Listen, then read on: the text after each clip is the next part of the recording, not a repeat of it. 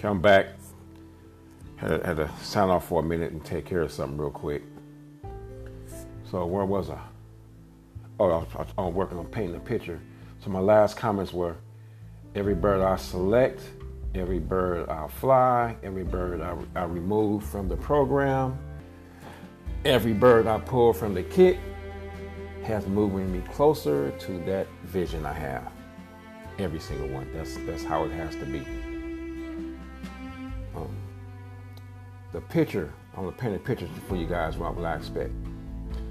Okay, I'm flying 20 birds. When they bust, I need them birds to commit. I need them to fly smooth, effortless, nice, easy stroke. I need everybody to break. I need everybody to commit. I don't need nobody doing flips. I don't need nobody doing five feet. I need everybody to give me that 15 to 40 feet, 20 to 40 feet. I don't need nothing over 40 feet. The shorter my bird is, the shortest my bird is in the kit, the shorter the deepest bird got to be. So if my kit is 15 feet to 30 feet, that's good. If if if they 30 feet, they can be 10 feet, 30 feet, but I'd rather be 15 to 30 feet or 20 to 30 feet. Having every bird the same depth is unheard of. I've never seen that. I've seen close, but never seen that.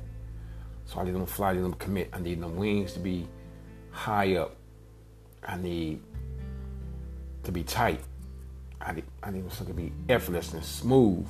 I need them to stop, regroup immediately, fly another 10, 15 seconds, like I said, bust again, regroup, fly another 15, 20 seconds, 20 seconds, bust again. That's what I need. You gotta understand something. 20 seconds is not as quick as you think. It's 1001, 1002, 1003, 1004, 1005, 1006, 1007, 1008, 1009, 1010, and then another 10, then bust. It could be every 10 seconds, but I say 20. Bust. Get group, regroup, fly, bust. I need them to do that over and over, and I need them to be ready to land at 22 minutes. Not at 20, at 22 minutes, and make sure that's my ideal kit. If you take some, mm, I can't even explain one day, if we all out and somebody flying a kit, I'm gonna say, see that bird right there, right there? I need I need all my birds roll ball like that in my kit. This vision came from when I saw Norm Reed birds. And I seen them birds roll and break. I said, that's what I want. That's the vision I'm shooting for. Only thing difference is I want a little more than that. I want a little more than that. I need them to exceed that.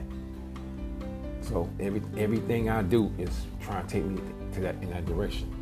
Yeah, I've been close. I've been very, very close to that, but I wasn't right there.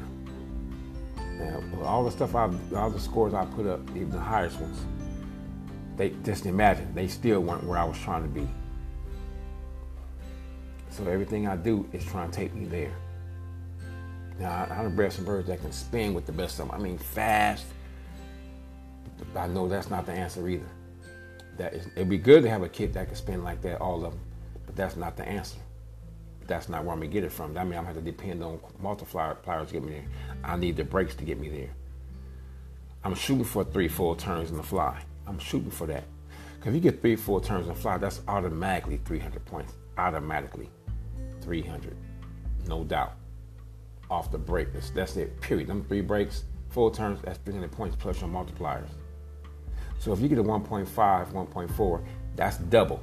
Your kit about to double. So that's 600 points right there in three breaks. You guys see where I'm going?